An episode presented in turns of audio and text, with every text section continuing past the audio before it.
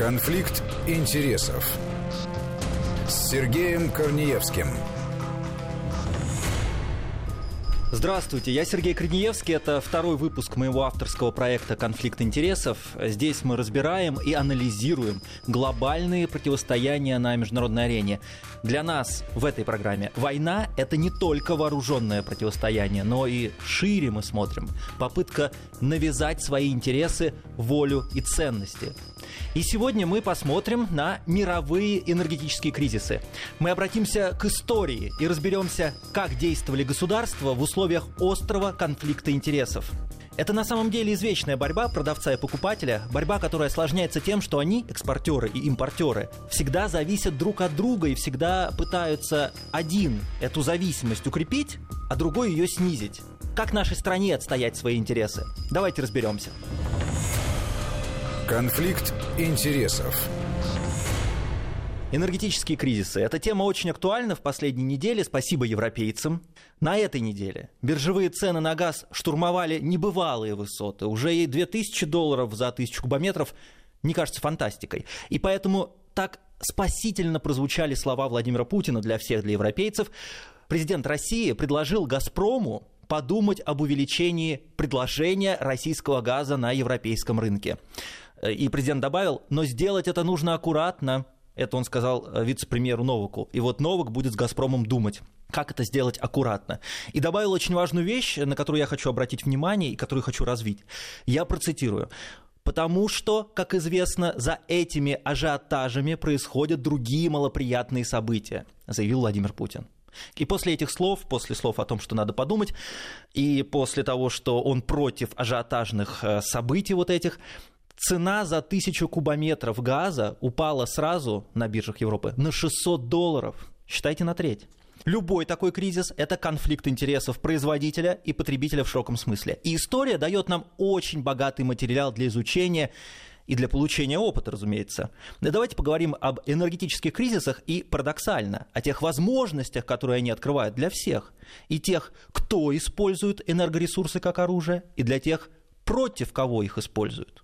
У нас э, на связи со студией ведущий аналитик Фонда национальной энергетической безопасности, эксперт финансового университета при правительстве России Игорь Юшков. Игорь Валерьевич, здравствуйте. Здравствуйте. Игорь Валерьевич, в этой программе мы говорим о конфликтах интересов и смотрим, как э, конфликты интересов экспортеров энергоресурсов и импортеров приводят к кризисам и как они в них остро проявляются. И вот хотелось бы для начала очертить, так сказать, зону наших интересов и поговорить о крупнейших энергетических кризисах. Вот какие бы вы выделили? Ну, здесь, безусловно, надо начать, наверное, с э, первого мирового энергетического кризиса. Это кризис 1973 года, э, когда э, после арабо-израильской войны, соответственно, арабские страны, члены ОПЕК, объявили об эмбарго тем странам, которые поддерживали Израиль в рамках этой войны то есть Западная Европа и Соединенные Штаты и Япония в основном от этого пострадали. Они перестали поставлять э, нефть в эти страны. Впервые человечество поняло, что энергия не бесконечна, что, во-первых, вам могут в определенный момент, в общем-то, поставки энергоресурсов перекрыть, э, что энергоносители можно использовать в качестве энергетического оружия, э, и надо, в общем-то, как-то развиваться самим. И в том числе наша российская современная действительность тоже является результатом э, энергокризиса 1973 года, потому что Тогда Европа в поисках э, другого источника поставки углеводородов обратила свой взор на Советский Союз. И массово стали э, проводить геологоразведочные работы, и открыты были месторождения Западной Сибири, которые по-прежнему до сегодняшнего дня являются основной нашей ресурсной базой. То есть именно тогда э, осваивалась Западная Сибирь, и нефтяные, и впоследствии газовые месторождения – Э, нефть и газ стали более востребованы в Европе, мы открыли эти месторождения и до сих пор добываем там газ, продаем. Э, это все тоже последствия кризиса 1973 года. Игорь Валерьевич, то есть получается, что ранее до этого момента Европа не так смотрела на нас, как на поставщика э, энергоресурсов? То есть вот у нас не, было, не были развиты эти месторождения, которые сейчас, кажется, были всегда? Э, нет, у нас в основном добыча происходила на Кавказе, в Поволжье и в Западной Сибири никакого производства нефти не было. Ну вот, то есть там были отдельные, конечно, небольшие предприятия там в районе Ухты, и исторически мы знали, в общем-то, что там что-то есть, но именно промышленное освоение западносибирских э, нефтегазовых провинций начинается ну, фактически, э, потому что возникает дополнительный спрос в Европе, и, и мы выстраивать начинаем экспортно ориентированную уже нефтяную промышленность э, в Западной Сибири вот именно тогда. Но и у себя тоже европейцы начали искать. Например, Норвегия до сих пор была бы страной, которая добывает разве что треску, если бы не кризис 73 года. Именно тогда э, в основном компания Shell пришла в Северное море и начала разрабатывать там на месторождения, в том числе и в норвежском секторе, и в британском секторе. То есть собственная добыча в Европе точно так же, как и у нас, э, соответственно, сначала в Советском Союзе, теперь в России, э, эти месторождения были освоены, опять же, как поиск э, какого-то другого безопасного источника энергоносителей, потому что просто исторически изначально Запад весь смотрел именно на Ближний Восток, как некую бесконечную ресурсную базу. А оказалось, что там есть свои риски, что вам вообще могут ничего не продать, если вы там, не заняли неправильную с их точки зрения позицию Э, в рамках какого-то военного конфликта. А сейчас может такое произойти? Я имею в виду, что вот сейчас э, производители, экспортеры энергоресурсов могут ли настолько договориться, чтобы в четыре раза за день поднялись цены на баррель?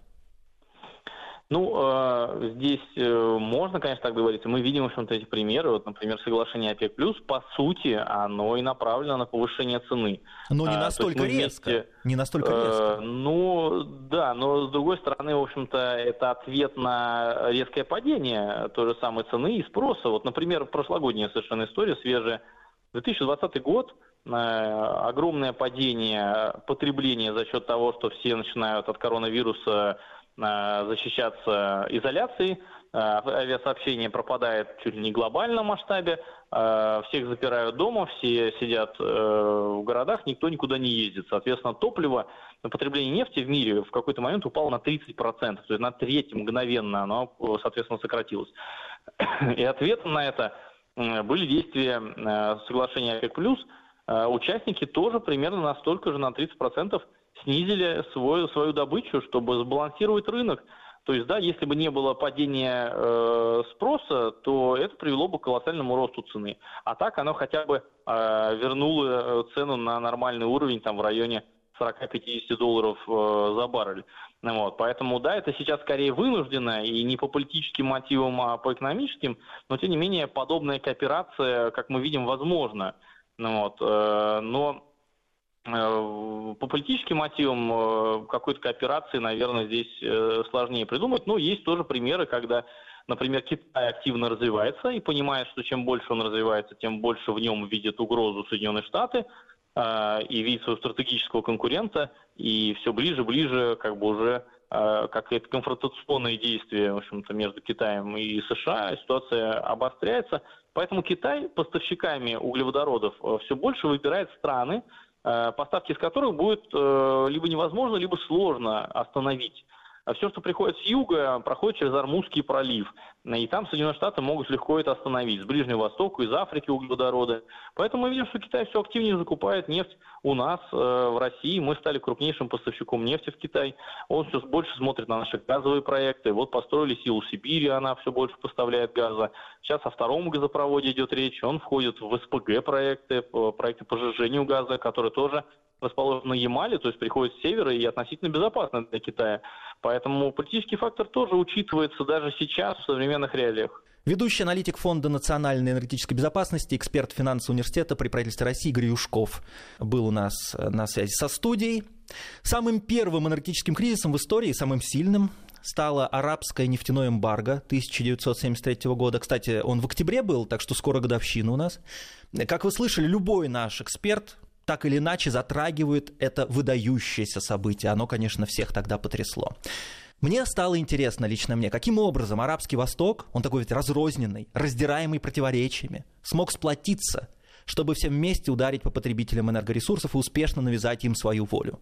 Подробнее об этом кризисе мы поговорили с профессором Института стран Азии и Африки МГУ Владимиром Исаевым. Владимир Александрович, здравствуйте. Добрый день. А, мы обсуждаем то, как нефтедобытчики и вообще нефтепроизводители, нефтегазодобытчики навязывают свою волю всему миру. И э, самый страшный большой кризис – это кризис 70-х годов. Эм, хотелось бы узнать, как Арабский Восток тогда отреагировал, и сколько там было на самом деле в этом кризисе экономических составляющих, а сколько политических? Ну, прежде всего, основная была причина, конечно, политическая. Дело в том, что мне не следует забывать, что в этот момент, 73 год, октябрь, началась четвертая арабо-израильская война. Ну и в знак поддержки, э, так сказать, тех арабских стран, которые действовали в этот момент против Израиля, другие арабские страны решили их поддержать. Поддержали они тем, что ввели тут э, бойкот на поставки нефти в развитую часть мира, вернее, в те страны, кого они сочли э, союзниками Израиля в этой войне, то есть Соединенные Штаты, Западная Европа. Тем самым началось, начался страшный совершенно рост цен на нефть. Буквально за несколько дней в четыре раза она э, прыгнула вверх. И, так сказать, э, в этом плане мир перешел уже в другую реальность. То есть реальность стала то, что мир уже не мог рассчитывать на то, что называется дешевой нефтью. Напомню, что до октября 1973 года нефть стоила всего лишь 2 доллара за баррель. В среднем, естественно, там сортность, э, там чуть меньше, чуть больше, но в районе 2 долларов за баррель. Ну, значит, в 4 раза выросла, потом еще подросла. Ну и второй удар еще был э, нефтяного кризиса уже чисто экономический, поскольку, так сказать, э, другие страны, импортеры нефти, они подняли цены на свои товары, арабы им ответили тем же, ну и на свои товары подняли, и цена на нефть в 79-80 годах снова выросла в несколько раз. И мир перешел на более экономичное, что ли, расходование этих ресурсов, поскольку они были дороги. Ведь я напомню, что нефть – это массовый товар. Ее же не литрами закупают государства, а десятками миллионов тонн. Ну и, э, естественно, отказались от этих огромных прожорливых двигателей на автомашинах. Стали, так сказать, вводить определенные энергосбережения, появились энергосберегающие приборы. Так сказать, это касалось и всех двигателей внутреннего сгорания, это касалось, скажем, холодильников и других бытовых приборов. В общем, э, несмотря на все отрицательные моменты, которые присутствовали в те годы повышения цен на нефть, кто-то на этом выиграл. Выиграл прежде всего научно-технический прогресс, то есть развитые страны, которые смогли ну, за определенный период времени, естественно. Вот такова, таковы последствия, ну, если очень схематично, конечно, говорить, тех событий, которые произошли в 70-е и начале 80-х годов. Хотелось бы еще вот на таком моменте остановиться. Когда мы говорим об арабах, приходит в голову то, что они очень сложные переговорщики, некоторые употребляют слово вязкие переговорщики. Каким же образом арабы смогли договориться, чтобы всем вместе снизить цены, снизить добычу и увеличить таким образом цены, увеличить давление на своих политических оппонентов? Они поняли очень простую вещь, Сергей. Дело в том, что они поняли, что поодиночке их разобьют. Их просто-напросто, ну, учитывая экономическую мощь той, той же Европы, Японии, Соединенных Штатов, ну и прочих развивающихся стран, они просто-напросто не выдержат коллективного давления. И если там было коллективное давление, то э, арабы вынуждены были, не только арабы, тут еще и Венесуэла, тут еще и Нигерия, другие, так сказать, развивающие страны, экспортеры нефти – они поняли, что без совместных усилий их просто-напросто они вынуждены будут уступить. И они тогда договорились держать цены на нефть на определенном уровне, чтобы не допустить, ну что ли, избытка на, на мировом рынке нефти. Правда, естественно, этим воспользовались и те страны, которые не входили в ОПЕК. Они не обращали внимания особо на квоты, которые устанавливал ОПЕК своих членов. И, так сказать, стали в число нефтеэкспортеров вошли страны, в которых, в общем-то, ну, мягко говоря, нефти было немного. ОПЕК оказалась, как бы сказать, замыкающим поставщиком. Именно ОПЕК вынуждена была снижать добычу, в то время как страны новые экспортеры нефти, в общем, не были ограничены различными квотами и повышали их. Это длилось до примерно где-то начала 90-х годов, пока, наконец, страны ОПЕК и новые экспортеры нефти не сумели договориться, чтобы не допустить, повторяю, лишнего выброса нефти на мировой рынок и тем самым падению цен на нее. Профессор Института стран Азии и Африки МГУ Владимир Саев был на связи со студией. Любой потребитель старается снизить зависимость от продавца. Как? Об этом, кстати, много говорят и пишут. Наверное, потому что рецепты э, выглядят вполне очевидными. Нужно находить новых поставщиков, это раз, как можно больше, чтобы не зависеть от одного-двух, это два.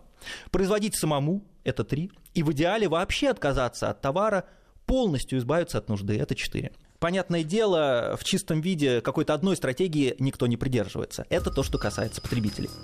Давайте сейчас прервемся на новости, а в следующей части обсудим, как нам, экспортерам энергоресурсов России, отстаивать свои интересы. А именно, чтобы у нас были рынки сбыта, чтобы страны продолжали покупать наши ресурсы и чтобы наши партнеры от нас зависели в идеале как можно сильнее. Что же делать нам? Об этом будем говорить во второй части программы, а пока послушаем новости. Конфликт интересов.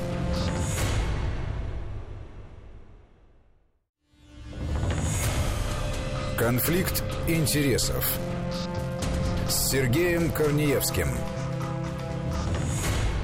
Это «Конфликт интересов» в студии Сергей Корнеевский. Здравствуйте. Сегодня мы разбираем и анализируем энергетические кризисы. На первый взгляд, взгляд не специалиста, э, кажется, что если мы торгуем газом, ну или нефтью, да и любым другим ресурсом, то чем он дороже, этот ресурс, тем нам лучше. И это вроде как очевидная вещь, а вот и нет – все гораздо сложнее. И любые резкие изменения, любые ажиотажи, любые аномалии приводят к, по меньшей мере, неприятным последствиям. Это справедливо, кстати, для любых товарно-денежных отношений, для любых рынков, не только энергетических. И чтобы в этом разобраться, мы обратились к профессору Высшей школы экономики, ведущему научному сотруднику Института международной экономики и международных отношений имени Примакова э, Российской академии наук Алексею Портанскому. Алексей Павлович, здравствуйте. Э, добрый вечер. Безусловно, изменение цен на энергоносители влияет, э, конечно же, на производителей и потребителей на всех уровнях. И здесь можно сразу заметить, что, э, скажем, страны-производители э, металла, например, сырья, да, они на этом э, как бы наживаются, они получают дополнительные средства при росте цен на сырье. Страны, которые производят товары с высокой добавленной стоимостью, они, конечно, от этого теряют. И при повышении цен, там, скажем, на металлы, на нефть и так далее – они от этого теряют, потому что их продукция становится дороже. И э, после этого, э, когда они экспортируют свою продукцию, ну, например, в Россию, а э, Европейский Союз является главным торговым партнером для России, то мы-то потребляем, мы вынуждены потреблять более дорогую продукцию, понимаете? Поэтому, в общем-то, можно сказать, если так вот уже в самом-самом таком вот конечном варианте, то рост цен на сырье э, от него теряют все.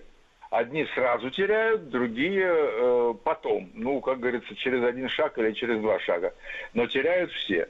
А как влияют э, вот такие шоковые прыжки цен на и потребителей, и производителей? Я имею в виду, например, вот нефтяной кризис 1973 года, там в четыре раза за день или за два подскочили цены на нефть. Или вот даже да. сейчас э, газовый кризис. Ну, там не так резко, но тем не менее, все равно сейчас э, настолько высоки эти цены на газ, а еще месяц назад было совсем по-другому. Ну да, ну, видите, вот 73 год, это ведь там результат бойкота арабскими странами, Э, поставок в США и в развитые страны. Вот, поэтому, так сказать, и было там такое шоковое воздействие, шоковое. Но, кстати, кстати, оно э, вот э, с течением времени, с годами дало некий позитивный эффект. То есть в развитых странах, в странах Европейского Союза получило развитие энергосбережения – это был очень серьезный такой э, вот толчок, импульс для энергосбережения. Вот. Ну, сейчас, что касается вот этого скачка цен на газ, ну, например, больше всего сейчас говорят о подорожании различных, различной продукции химической промышленности. А, это и изделия из пластика, это удобрения, и прочее, прочее, прочее, потому что во всех этих производствах используется э, природный газ. Поэтому, прежде всего, вот эти вот продукты могут подорожать.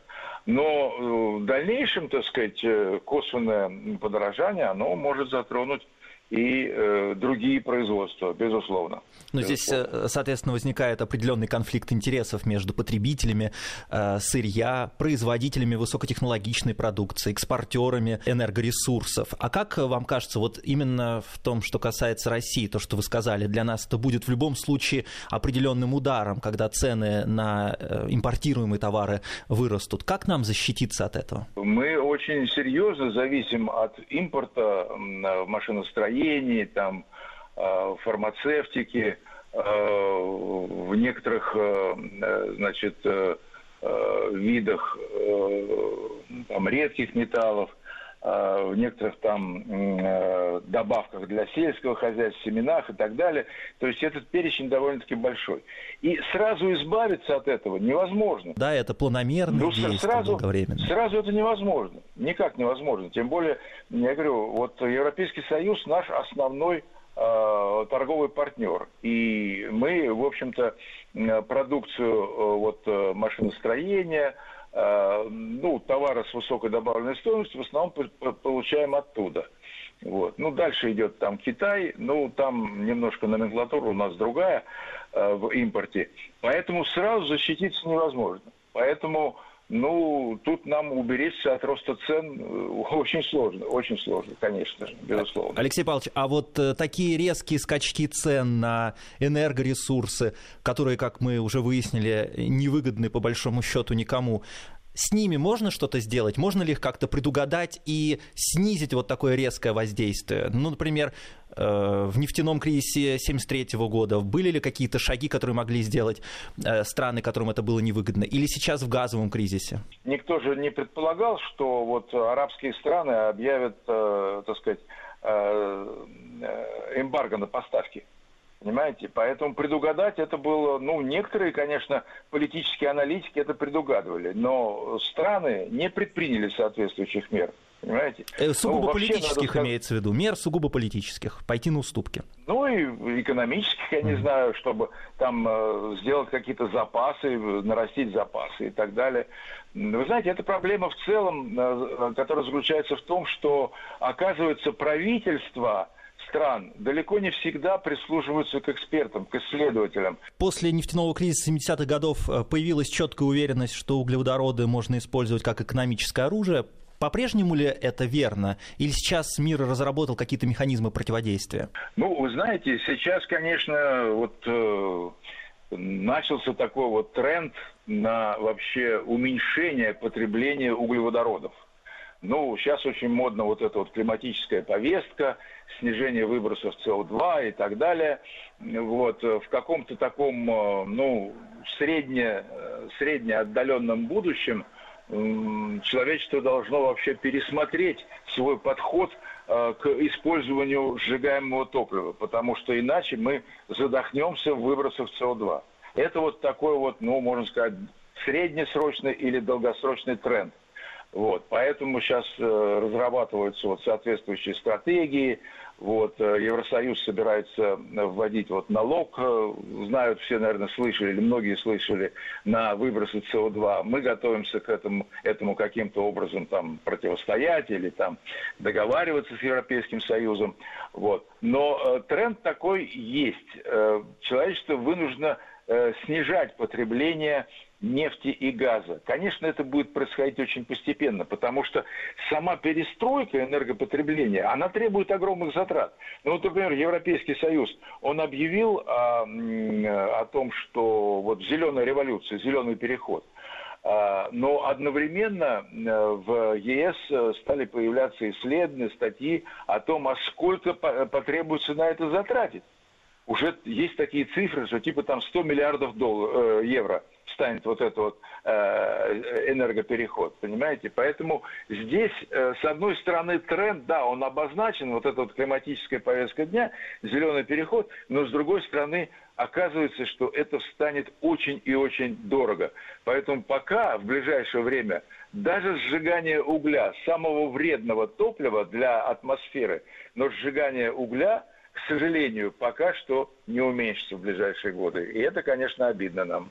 То есть, по большому счету, э, защита от диктата любого экспортера – это попытка разработать что-то подобное у себя. То же самое касается и высокотехнологичных товаров для нас. Ну да, да, да. Ну вот сейчас ведь в том же Европейском Союзе там э, очень модно вот ветрогенераторы, там в каждом выпуске Евроновостей там показывают это, вот эти вот э, крутятся, которые вот э, ветряки в разных странах мира. Уже там начинают даже их обновлять, потому что новое поколение приходит. Ну вот это вот э, вам пример того, э, как часть Э, энергопотребления, она замещается на местное производство. Вот. Ну, там еще вопрос вот э, подвешен по поводу атомной энергии, потому что вот несколько лет назад ведь после катастрофы в Фукусиме, но это было уже давно, 11 год, значит, Германия решила избавляться от атомных станций. Но теперь вопрос стоит, а нужно ли избавляться? А что будет делать Франция, которая рядом расположена с Германией, а там 80% энергии получается на атомных электростанциях? Ну вот есть тут, видите, целый ряд нерешенных вопросов, которые вот э, предстоит решать в ближайшее время. Тут, значит, климатическая повестка, зеленый переход, и снижение э, потребления углеводородов, и атомная энергия. Вот все здесь как бы вот вместе. Это был профессор Высшей школы экономики, ведущий научный сотрудник ИММО имени Примакова РАН Алексей Портанский. И я хотел бы еще раз проговорить вот эту важную вещь. Растут цены на сырье, и на первый взгляд поставщикам сырья это выгодно. Однако рост цен на сырье приводит к тому, что дорожает производство товаров. Они становятся, соответственно, дороже да, для покупателей, и их начинают меньше покупать. И это приводит к снижению производства. А это уже, в свою очередь, приводит к снижению потребления сырья – и вот уже, понимаете, нам вернулось это бумерангом. Нам, продавцам этого сырья. Кроме того, профессор Портанский это сказал, многие товары, которые дорожают из-за роста цен на сырье, мы же и сами их покупаем.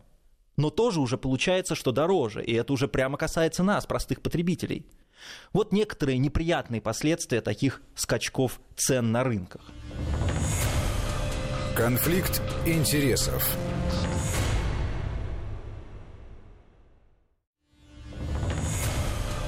Конфликт интересов с Сергеем Корнеевским. Как выше показали наши эксперты, один из способов странам, покупающим энергоресурсы, защитить свои интересы, это найти либо вообще новые источники энергии, либо найти способ получать традиционный, условно, нефть и газ, например, но по-новому. Именно такой переход ознаменовала собой сланцевая революция. Вряд ли, конечно, ее можно считать кризисом, ну, прямо-таки классическим, да, но, тем не менее, она ведь очень сильно поменяла баланс на энергорынках в мировом масштабе. То есть ее влияние было глобальным, хотя она свершилась только в США и частично в Канаде. Добыча методом гидроразрыва пласта – Соединенные Штаты она вдруг превратила из импортеров и газа и нефти в крупнейших экспортеров газа и существенно сократила свою зависимость, Соединенные Штаты сократили свою зависимость от импорта нефти. Причем у кого они сокращали закупки, вот это интересный момент, тоже такой конфликтный, у стран ОПЕК чтобы те не могли даже помыслить диктовать им свои условия. И теперь США гораздо вольготнее чувствуют себя на Ближнем Востоке. Мы все, кто наблюдает за политикой США, там видим это. Это довольно резкое изменение. Думаю, кстати, именно поэтому в последние годы США ведут там свою политику так деструктивно для региона и для своих же союзников. Их теперь не сдерживает энергетическая зависимость. Конечно, это не единственная причина, но мы можем предположить, что да. Теперь они не боятся, что Саудовская Аравия им скажет, а что это вы тут творите у нас на границах? Нет, они так уже сказать не могут, по большому счету. Сланцевая революция или даже сланцевый кризис, да, для традиционных экспортеров точно это был кризис требует серьезного обсуждения. С нами на связи Владимир Васильев, главный научный сотрудник Института США и Канады РАН. Владимир Сергеевич, мы сейчас обсуждаем энергетические кризисы и решили посмотреть отдельно и специально, очень пристально на сланцевый передел рынка, то, как там все произошло. Хотели с вами обсудить, потому что он же в первую очередь пошел в Америке. Расскажите, пожалуйста, как они до этого дошли и как это изменило весь энергобаланс в мире? Ну, э, сланцевая отрасль, она, в общем-то, возникла в период высоких цен на нефть. И высокие цены на нефть, э, может быть, в районе там 70-80 долларов за баррель, они предопределили и, в общем, э, развитие сланцевой отрасли экономики, э, в особенности вот в штатах э, так называемого ржавого пояса, в данном случае имеется в виду там в районе севера-востока Соединенных Соединенных Штатов Америки. И плюс к этому, собственно говоря, шло наращивание производства или добычи э, источников энергии за свой собственный, э, так сказать, за счет внутренних ресурсов. В 2019 году потом, как говорили, потом цены, мы с вами знаем, где-то упали, может быть, пару лет тому назад, и заговорили об очень серьезном кризисе э, сланцевой отрасли, потому что производство ее стало совершенно невыгодным. Но тут э, вмешалась еще, то есть экономически невыгодно, но тут еще вмешалась и политика. Владимир Сергеевич, а расскажите, как это вот они решили, что будем вкладывать, будем их как-то защищать или что? Как это вот политика работала там? С моей точки зрения, тут есть еще один момент. Я на него хотел бы остановить внимание. Это инфляция. Понимаете, ведь то, что сегодня происходит с ценами на нефть, с ценами на газ, это, если хотите, заслуга Федеральной резервной системы США, которая, напечатав огромное количество денег, развязав вот эту самую инфляцию, она привела к тому, что на этих рынках, энергетических рынках, которые всегда были спекулятивными, деньги как раз туда и хлынули. Это тоже важно понимать, потому что где их вот сегодня можно делать, это уже э, закономерность, может быть, предыдущих даже 20 лет, мы это наблюдали еще накануне кризиса 2007-2008 годов, по-моему, там нефть чуть ли там не, не, чуть ли не за 150 долларов за баррель, где там в 2008 году было, достигла. Да. да. И вот эта ситуация возникла, потому что как раз э, закачивание денег в экономику, оно и привело к тому, что помимо того, что деньги ушли на фондовые рынки, но они ушли вот на эти спекулятивные э, рынки, массовые, так сказать, ну, товарные рынки, а в данном сланец, случае каким образом, нефти и газа. А каким образом американская администрация поддерживала и помогала развиваться сланцу? Ведь сначала явно он был нерентабельный, это была рискованная Она технология. не помогает. Сланцевая нет, нет, а помогала изначально, случае... изначально, как это было? Вот изначально, когда только это все стало появляться? Они же как-то поддерживали? Э, это, это было, может быть... Э, понимаете, это вопросы были связаны в основном с политикой э, штатов. Дело все в том, что я не случайно упомянул вот эти штаты, там, Пенсильвания, еще другие штаты. Дело все в том, что в тот период, скажем, когда это было в середине второго десятилетия, в Соединенных Штатах Америки была ну, существенная безработица безработицы, тем более, что вот это штаты ржавого пояса, лишенные как раз, может быть, в которых очень сильна была деиндустриализация, они как раз оказались в таком положении, когда и испытывали, имели большое количество безработных. Не забывайте, что сланцевая индустрия – это в основном малые, ну, может быть, средние предприятия. Поэтому в данном случае стимулирование вот этого малого и среднего бизнеса, оно как раз в условиях, когда вот э, цены были, что называется, на высоком уровне, прибыльность была довольно, так сказать, обеспечена, и в условиях еще, когда, в общем, может быть, в Америке все-таки не столь была жесткая, ну что ли, повестка дня в отношении э, ограничений, связанных с э, качеством среды, это привело к тому, что сланцевая индустрия стала набирать вот именно очки в 2015-2016 году. А потом пришла администрация Трампа. И вот как раз администрация Трампа сделала самый важный шаг. Она резко ослабила все виды э, ограничений, связанных с качеством окружающей среды.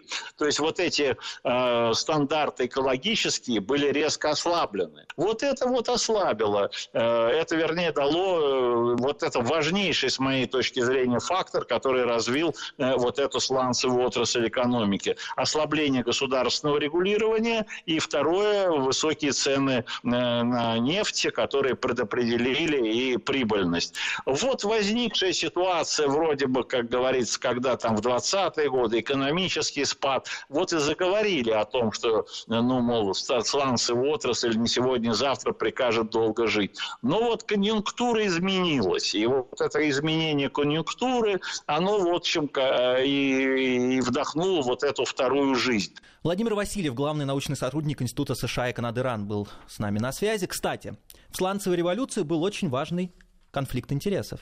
Гидроразрыв пласта – это страшно неэкологичная тема.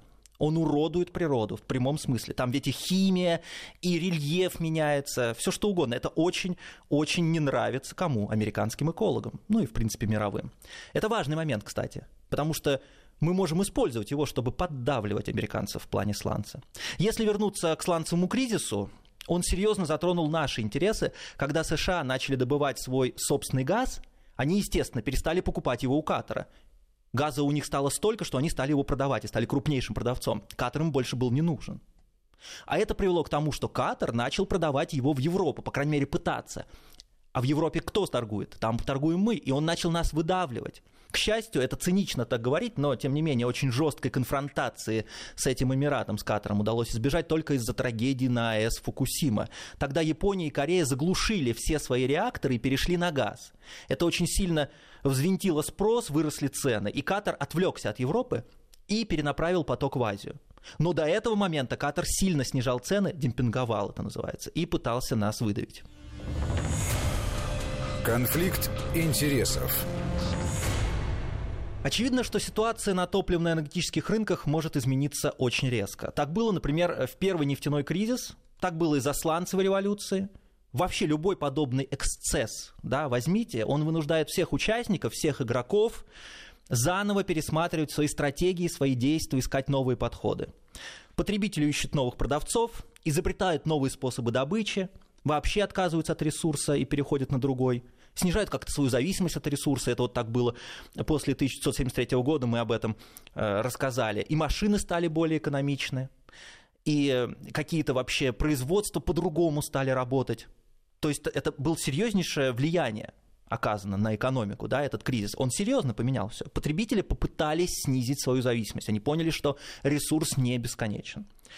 А что нам, производителям? Чтобы нам, производителям энергоресурсов, не упускать свои выгоды, очевидно, нужно как мне кажется, из разговоров с нашими экспертами, из того, что я изучил эту тему, я вижу так. Оставаться стабильными, предсказуемыми и надежными. Потому что да, вот он, пожалуйста, биржевой кризис показал, да, биржевой газ, газ на спотовых, то есть который моментально вот сейчас в данную минуту покупают, он может быть дешевле трубопроводного, да, когда-то было так, например, да, и это, возможно, еще и будет так, да, но вот сейчас он взлетел до небес. И бизнес не любит непредсказуемости резких скачков, потому что это делает работу непредсказуемой. А Россия вот постоянно, четко и ясно поставляет газ. Это очень важно для потребителя. И это делает нас очень конкурентоспособными. Да, цена это очень важно, но еще и то, что мы очень стабильны и надежны. Кроме того, чтобы отстаивать наши интересы в энергетических конфликтах, нам необходимо следить за развитием технологий. И как бы, наверное, это, может быть, очевидно, да, прозвучит, идти в ногу с прогрессом. Да, вот такая, такое клише. И тут хочется обратить внимание на слова нашего президента Владимира Путина. На этой неделе он объявил о лидерстве России на топливном рынке. Я процитирую. На каком топливном рынке? Это очень важно. Доля энергии от АЭС, гидроэлектростанций, ветряных и солнечных электростанций превышает у нас 37%. Это, кстати, огромная доля, я скажу, потому что в Германии гораздо ниже, и в США гораздо ниже. В Германии очень сильно, например, уголь развит. У нас чистая энергия, это экологически довольно-таки экологически чистая энергия, и она очень высока у нас доля. И такими конкурентными преимуществами нужно, безусловно, воспользоваться, сказал президент. И он отметил, что нужно наращивать темп реализации проектов в атомной энергетике, активно развивать малые ГЭС, гидроэлектростанции, и использовать возможности приливов и отливов. И вот это, мне кажется, очень важно, что у нашей страны есть потенциал занять лидирующие позиции и как бы ответить на вот эти новые потребности. У европейцев к 2050 году они собираются вообще отказаться от ископаемого топлива. И мы можем им что-то предложить. Да, мы можем предложить им, допустим, какую-то более чистую энергию. Они говорят, мы перейдем на водород. Хорошо, мы можем производить вам водород. Пожалуйста, мы идем в ногу со временем, и мы слышим потребности наших потребителей. Да, мы будем производить вам более чистую энергию, у нас есть такая возможность, мы будем ее продавать. Таким образом, наша страна сможет победить, выйти победителем в этом конфликте интересов. На этом у нас все. С вами был Сергей Корнеевский. До встречи через неделю. Спасибо. До свидания. Конфликт интересов.